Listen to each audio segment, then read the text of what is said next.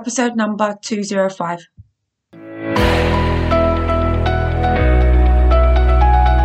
Hello, hello. You're listening to the Career Changemaker podcast.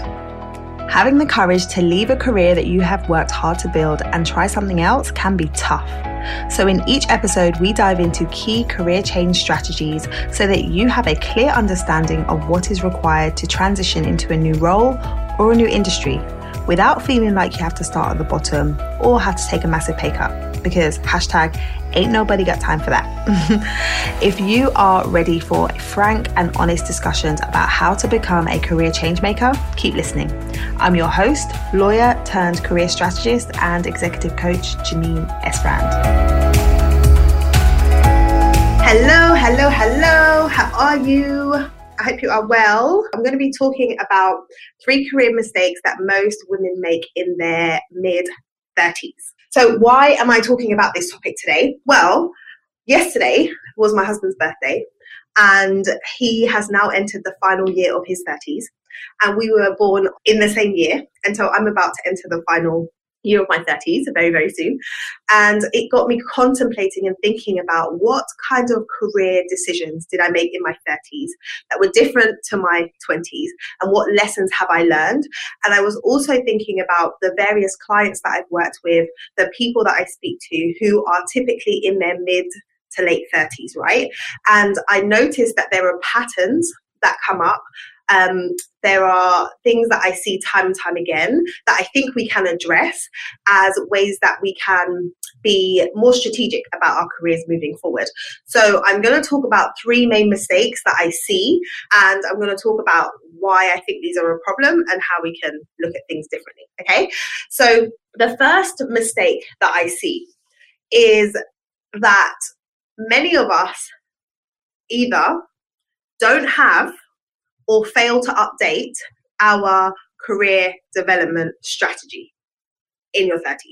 And let me explain why I think that is the case. So, when you're first starting out in your career, so when you're in your 20s, it's all about you establishing yourself for many people. So you may well still be studying, you may well be a trainee. So I'm going to use the example of being a lawyer because that's my background and that's where I started, but I think it applies across the board. So in your 20s, you're just trying to get in right? You're just trying to get in. You're trying to get your foot in the door. You're trying to understand the space in which you're working. You're trying to absorb and understand the landscape that you're in. You're just trying to figure it all out. In your 20s, it's like you land the job, but then you've got to do the job and you've got to acclimatize to the environment. You've got to adjust and you just got to figure out what is it I'm supposed to be doing. So, because you're in a stage of figuring things out, in your 20s, you're very much looking externally for guidance. So you're looking at, okay, what is the status quo here? How do people normally do things? What am I supposed to be doing? So we may be looking at blogs, we may be looking at careers advice, we may be looking for guidance as to how you're supposed to establish yourself in your industry. Makes total sense because you come out of education system where your teachers teach you what to do and tell you what to do and then you go into the world of work and then it's about you looking at others to tell you what to do okay and that's all well and good when you get into your 30s and you start doing the work and you start learning and you start developing and you start growing and you start increasing your level of awareness about what actually goes on in the world, that is the point in which you can start to shift your strategy. But many of us don't. So rather than starting to lean into the fact that, oh, I understand this or I get this, oh, okay, well, this is how it's done. Is this how I really want it to be done? Many of us don't take that step to start thinking differently about how we want our careers to go. And we continue to look for external validation. We continue to ask for permission. So you may well be in your mid 30s and saying, you know, the way that my career is going right now and what I'm doing and how I'm doing it isn't really working for me. But instead of really exploring the fact that it's not working for you, you're still looking externally for validation. So looking externally may no longer look like you looking at how people are doing things, but it may be you asking peers or colleagues or your mentors, is it okay if I did this? Or should I be thinking about this? Or I'm not sure about that. So because you're not used to trusting yourself, because you didn't really build up that skill in your 20s because we're looking externally for guidance. When it comes to your mid 30s, you haven't developed that skill set or you haven't developed that muscle. So it's really hard then to switch into a gear where you're actually recognizing that you are now at a stage where you know stuff. You know a lot of stuff. You're probably pretty good at what you do. And you've established yourself to a degree. And so you can start to trust your own judgment in terms of where you want to move in your career going forward. So the biggest thing that I see is there's many people who are are not really leaning into the fact that this is your career. This is your career yours. And you get to be the CEO of your career. You get to decide how you're going to move forward and where you're going to go next. And you get to leverage your existing knowledge about yourself, about the marketplace, about what you like and what you don't like to decide how you're going to navigate things going forward.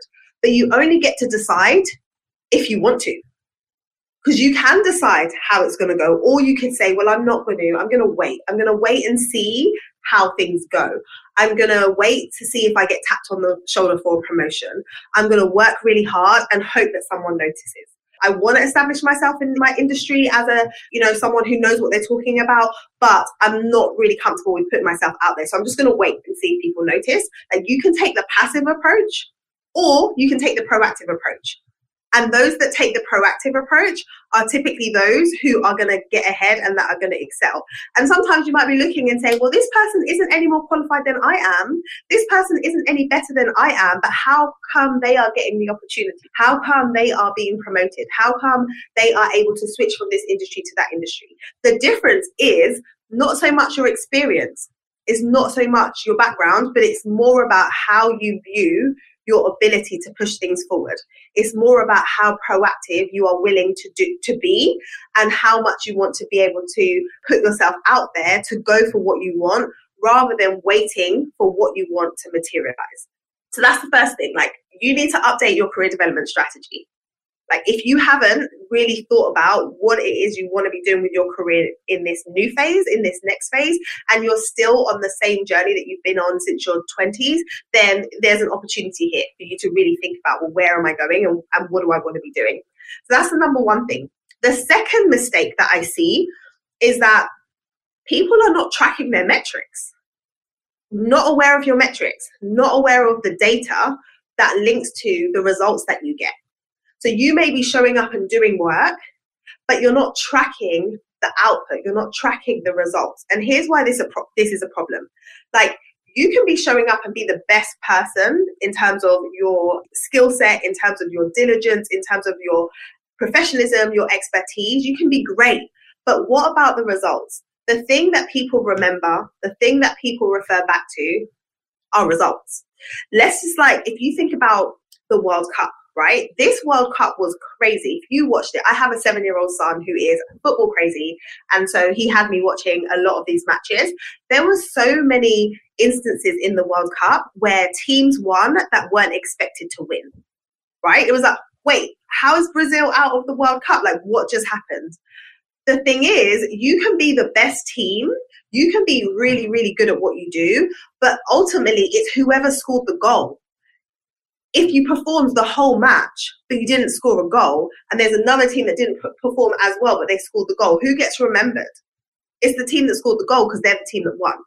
And so when it comes to what you're doing in a day-to-day on a day-to-day basis in your work you can be showing up and doing the work but what are the results though? And what i want you to be doing is tracking your results as you go because what's really hard to do what's really hard to do is recall those results when it comes to review time if you haven't been tracking what you've been doing over the year and over the, the time frame, whether it's quarterly or whether it's a year, you haven't been tracking when you sit down in the meeting and you need to be able to say what it is you've been doing, it's really hard to recall that. It's really hard to recall that information. It's like, oh, I know I've been doing a lot of things. I know I've worked on so many projects. I know I've got some really good results, but right now I just can't remember. Like I can't bring it to the forefront of my mind. And it makes total sense. How many pieces of data do you have in your brain at any given moment? Like there's lots of information that you have to remember. There's lots of things that are in your brain, and I call it, you know, like filing cabinets in your brain. So being able to quickly recall information that you haven't really had to revisit since like six months ago, nine months ago, 12 months ago, it's really, really difficult. And so you get into that situation where, you know, when you've been in a conversation with someone and you say something, maybe it's a spouse, and you say, Oh, you know, you always do this. And they say, Oh, okay, well, give me an example of when I've done that. And you're like, Oh, I can't think of an example right now, but I know it's something that you always do. You don't want to be in that situation where you're saying something, but you can't back it up because you can't remember. So, an easy way to combat that is for you to be documenting as you go what are you doing? What results are you getting? Who are you impacting? What results are you getting for your team? What results are you getting for your clients? What results are you getting in your industry? What are you doing and what results are you getting? Like tracking metrics is such a big thing. And it blows my mind how many of my clients don't do this. And when we come to articulating their value, when we come to positioning themselves for opportunities, and I'm saying, okay, like let's talk about what you've been able to do, they really have to dig into the archives to be able to say what they've done. But when they do the digging, and they bring out the examples of the things that they've done, my mind is blown. I'm like, why is this nowhere? Why do we not have this front and center on your LinkedIn profile? Why don't we have this on your CV and your resume? Why don't we see this?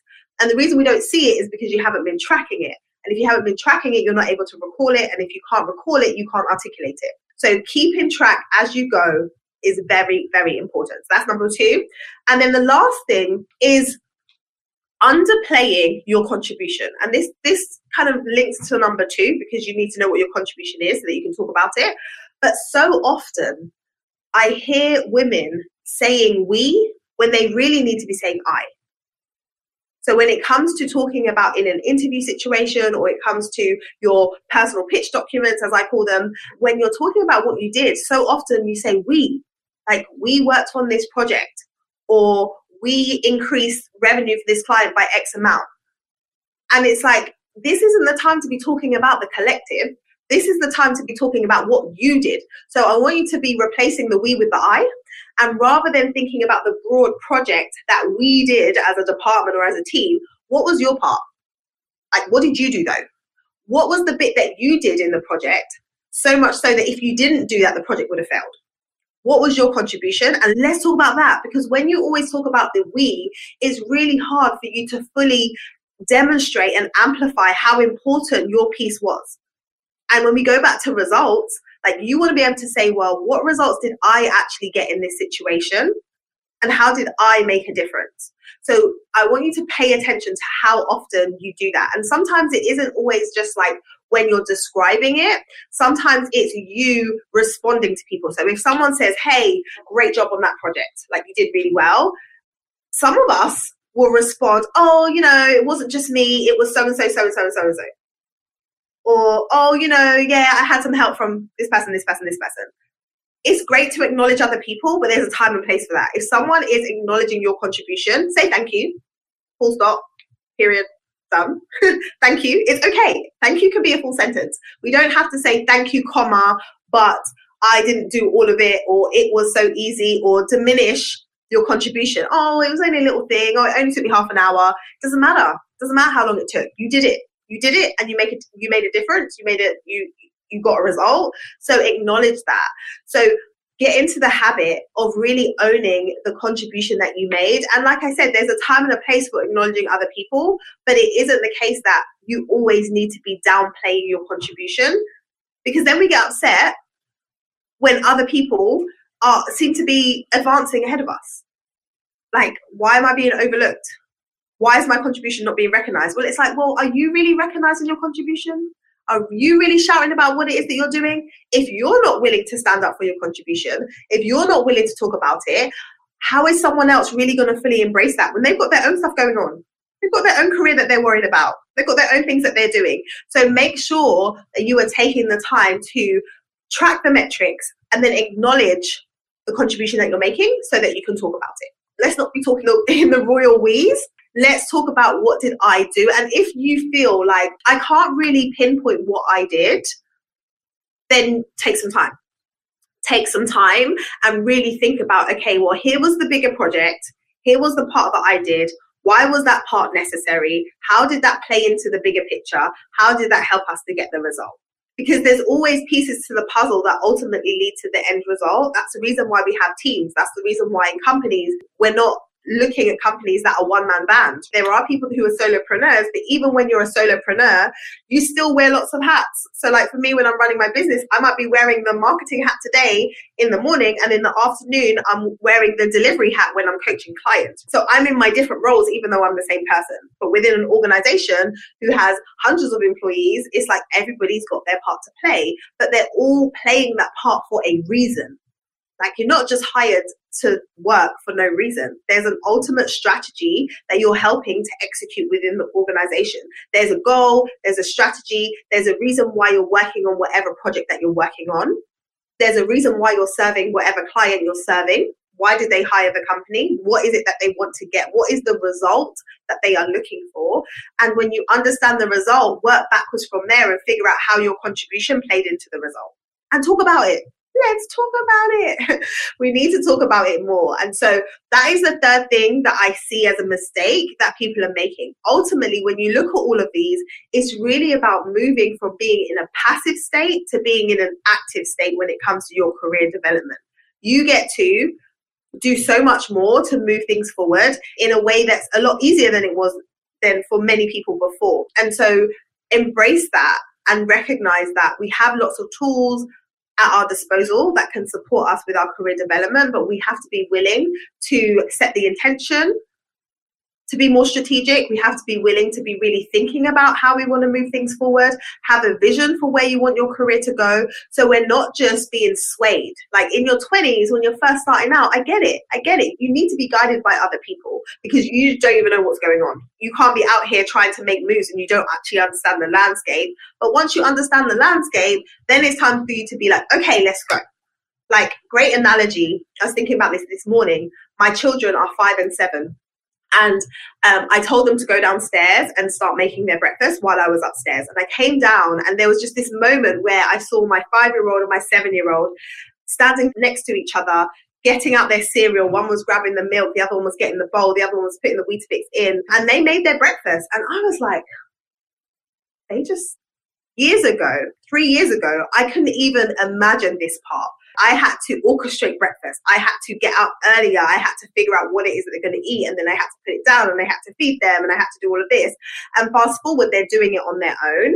There was a stage where it made sense for them to be guided in the breakfast making and eating. There was a stage for that, but now they're moving into a stage where they can do things on their own, whereby my son's telling me what he wants to eat, and sometimes he's starting making his porridge or like he's actually getting involved and he's leading in what it is that he's going to eat. Like same thing is happening there but they're eating. They were eating then and they're eating now but the way they're going about getting their meal is different. Before it was guided and dictated by me and now it's them leading and executing. And i see that analogy is similar to where we are in our careers at different phases. Like in your 20s it's like you need to be guided don't really know like what you're making or how to make it. So you're just showing up, you're there and you're consuming and you're doing what it is that you need to do.